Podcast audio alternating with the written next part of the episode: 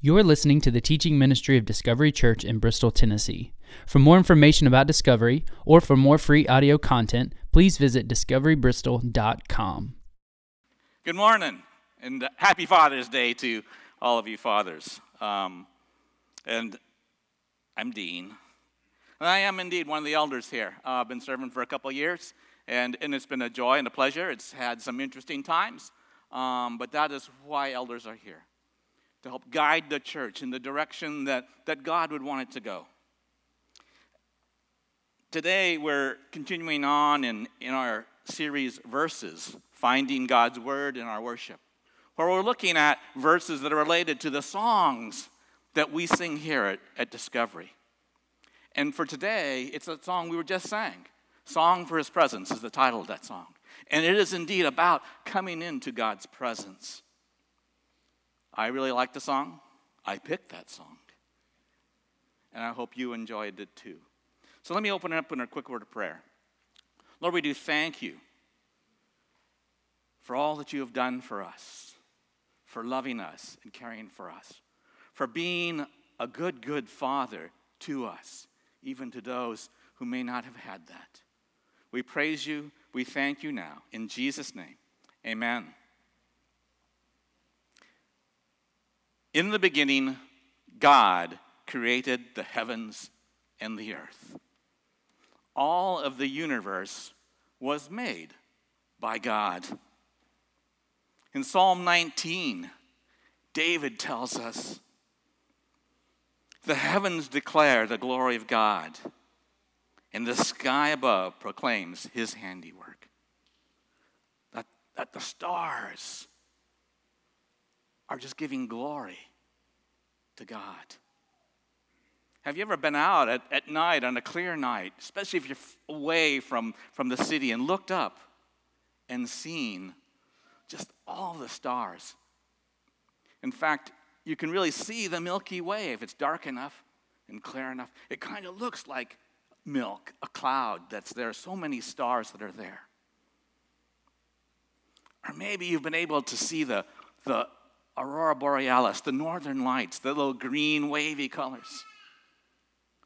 One time I was on a business trip when I was taking one of those midnight flights across country, and the pilot came on and said, If you look to the north, you'll see the northern lights. And it was just awesome.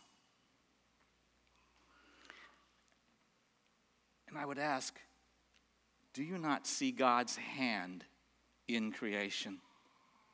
Like the stars, we, you and I, were made by God, and we were made to give glory to Him. But unlike everything else on earth that God made, He made us in His image. He had a special place for us. That we were, as David said in Psalm 139, we are fearfully and wonderfully made. We were made to experience God's presence. In 1982, the Academy Award for Best Picture went to the film Chariots of Fire, which depicted members of the 1924 British Olympic track team. The film contrasted and highlighted two men, Harold Abraham a man driven to win and to prove that he was the best, and Eric Liddell, a devout Christian who ran to give glory to God. The son of missionaries to China, Liddell used his notoriety as not only a runner, but as a, as a star rugby player, as a way that people would come in to hear, hear him speak. And he would, then would be able to tell them about the good news. In the key scene in the movie, Eric is, is having a heart to heart conversation with his sister, who is very worried about him. She's worried that all the time he is spending running, all the time that he is spending training for the Olympics, it is taking him away from God's work. And Eric tells her, I am committed to serving the Lord. But that God also made me fast and that when I run, I feel God's pleasure. For me, running would be torture. But for Eric, running brought him into God's presence. He could feel God with him. If you were to see him running, you would just see his heads are back. He's just not a runner at all, and he's smiling because of the joy of the Lord that is in him. He stirred a great controversy in Britain because he refused to run in the Olympics on the 100 meter sprint. He held the British record for the 100 meters. He had set it in 1923. But he refused to run for the 100, on the 100 meters in the Olympics because the qualifying heats were run on Sunday. And for Liddell, to run on Sunday would violate his conviction to keep the Sabbath day holy. He couldn't do it, he refused to do it. So, despite great pressure, he didn't do it. A lot of the country in Scotland, where he was from, they called him a traitor. But he was true to his commitment to the Lord. Instead, he got a bronze in the 200 meters. And in the 400 meters, not only did he win and get the gold, but he set it in world record time.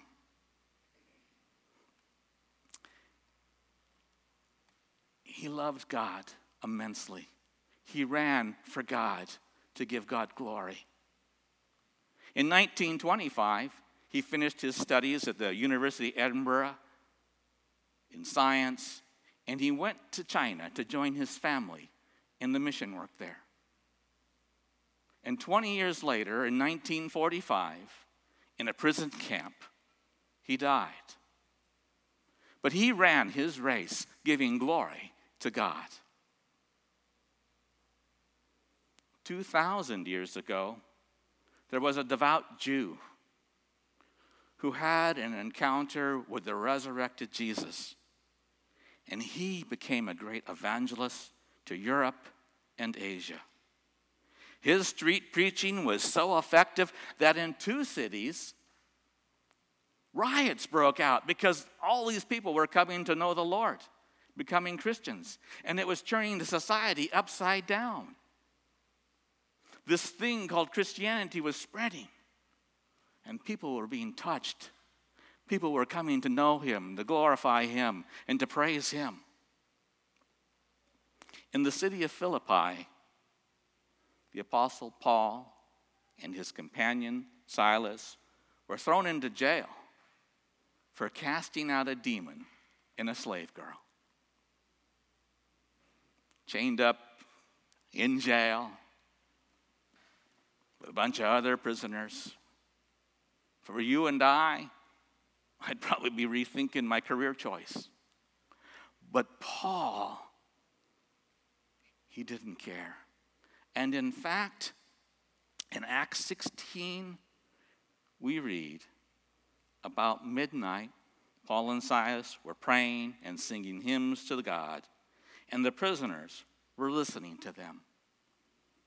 Paul was having church in prison, chained up with the rest, praying and singing hymns. And it said all of the prisoners were just listening and in fact, later, an earthquake happens. The doors to the, to the jail fling wide open. And the jailer, he's going to kill himself because he thinks everybody's run out. And they call him and say, No, we're all here. And he's like, What? And at that point, Paul and Silas share to him, and his whole family get baptized because they, he saw and the family saw just this change that happened. And they were able to glorify God also. Paul trusted God, he experienced God's presence. In Revelation chapter 4, John describes entering the throne of God. And this is what John wrote After this, I looked, and behold, a door standing open in heaven. And the first voice, which I had heard speaking to me like a trumpet, said, Come up here, and I will show you what must take place after this. John sees this open door up in heaven, and he hears this voice that says, Come on up, John. Come and see. And John says, At once I was in the Spirit, and behold, a throne stood in heaven, with one seated on the throne. And he who sat there had the appearance of jasper and carnelian. And around the throne was a rainbow that had the appearance of an emerald. And around the throne were 24 thrones, and seated on the thrones, excuse me, were 24 elders clothed in white garments, with golden crowns on their heads.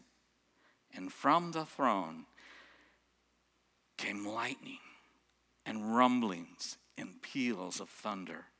And before the throne were burning seven torches of fire, which are the seven spirits of God. And before the throne there was, as it were, a sea of glass like crystal.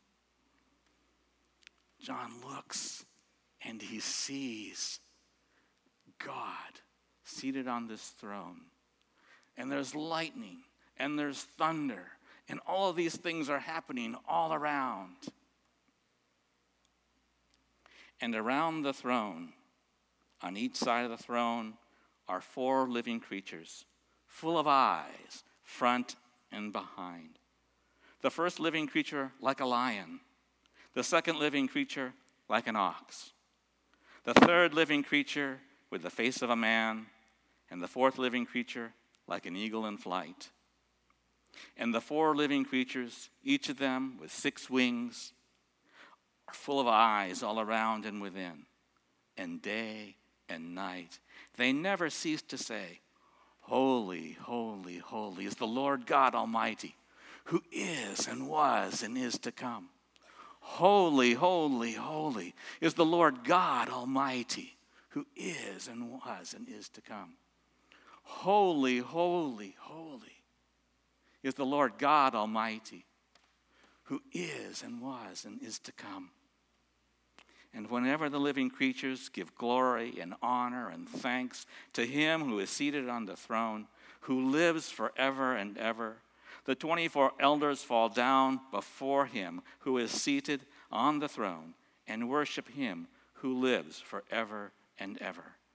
And they cast their crowns before the throne, saying, Worthy are you, our Lord and God, to receive glory and honor and power, for you created all things, and by your will they existed and were created.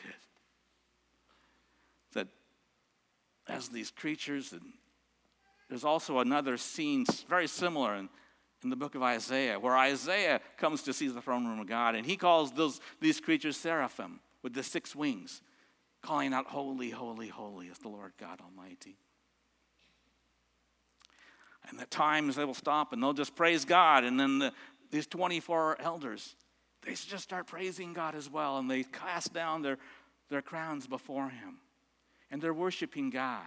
They are in His presence. They're giving Him glory and honor and praise. They were made for that.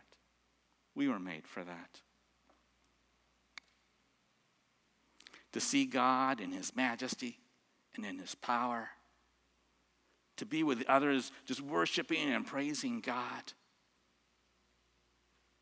to join in and say, Holy, holy, holy is the Lord God Almighty, who is and was and is to come. That's what John experienced. He wrote the revelation of Jesus Christ at the end of his life when he was in exile on the island of Patmos. That God came to him and gave him this revelation. And he wrote all that he saw and all that he was told to write. But throughout his life before that, From the time that he came to know Jesus, he proclaimed who he was. He wrote several letters to the church, he wrote a gospel that we read. He knew and experienced God. He experienced Him first as man, but then later as the risen Lord.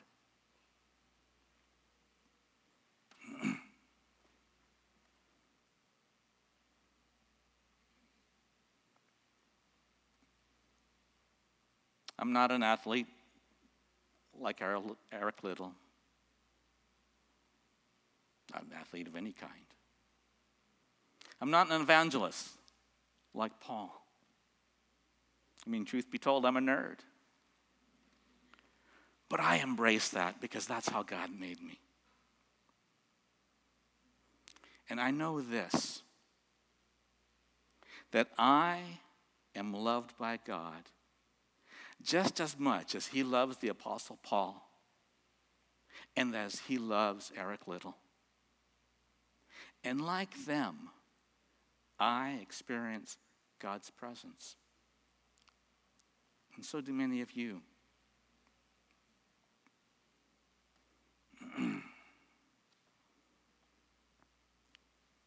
and God's desire, his heart is that all would be saved and that none would be lost. That his hope, his, what he wants more than anything, is for each of us to know him,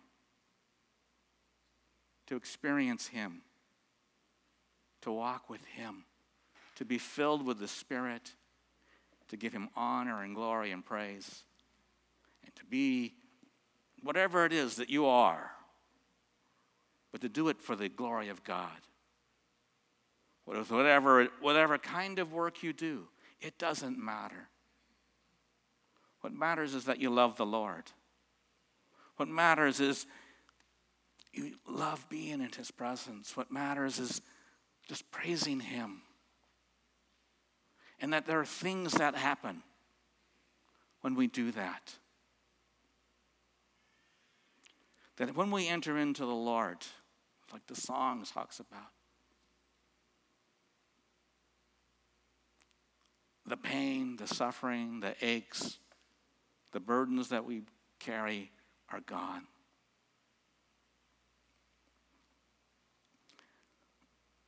Jesus one time said to the disciples, to the people, Come unto me, all of you who are weary and heavy laden or burdened and I will give you. Take my yoke upon you, for my yoke is easy and my burden is light. I love worship music. I love singing it. I love mixing the sound for worship here at church. It gives me a chance to even to have worship twice on Sundays, to join with all of you as we sing.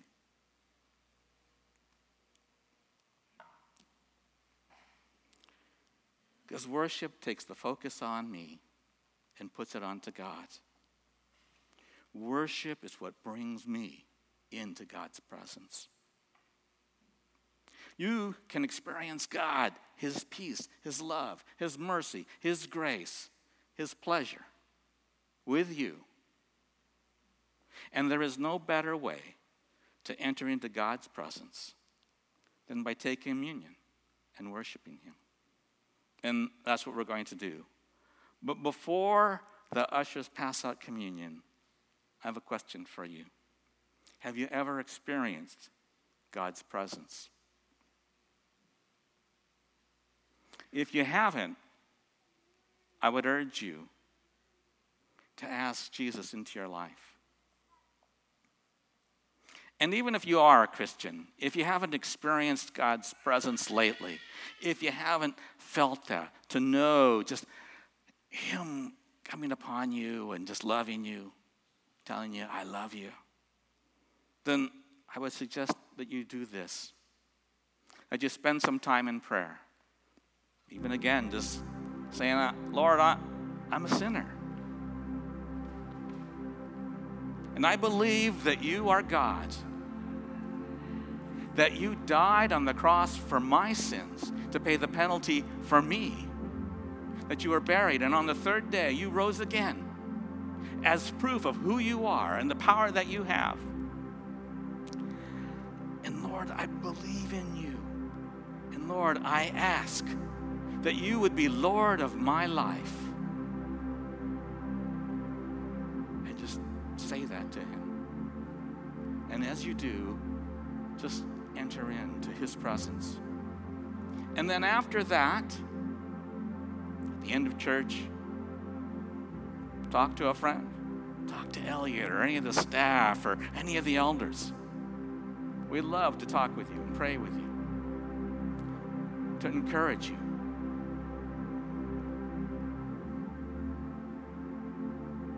So as we pass out communion, you can take it. As you do, just think about God, His great love for you, how much He longs for you to be with Him, to worship Him, to just sit there and let Him love you. And then as you take communion afterwards, just sit there praising Him. Saying, God, you're a great God. I love you. I love you. And you will experience His presence. No better way to do it. Let me pray. Lord, we do thank you for the gift of life everlasting. We praise you, Lord, that you are indeed the King of kings, the Lord of all, the creator of the heavens and the earth. And Lord, we give you our lives. We praise you. We thank you. And it's in Jesus' name I pray. Amen.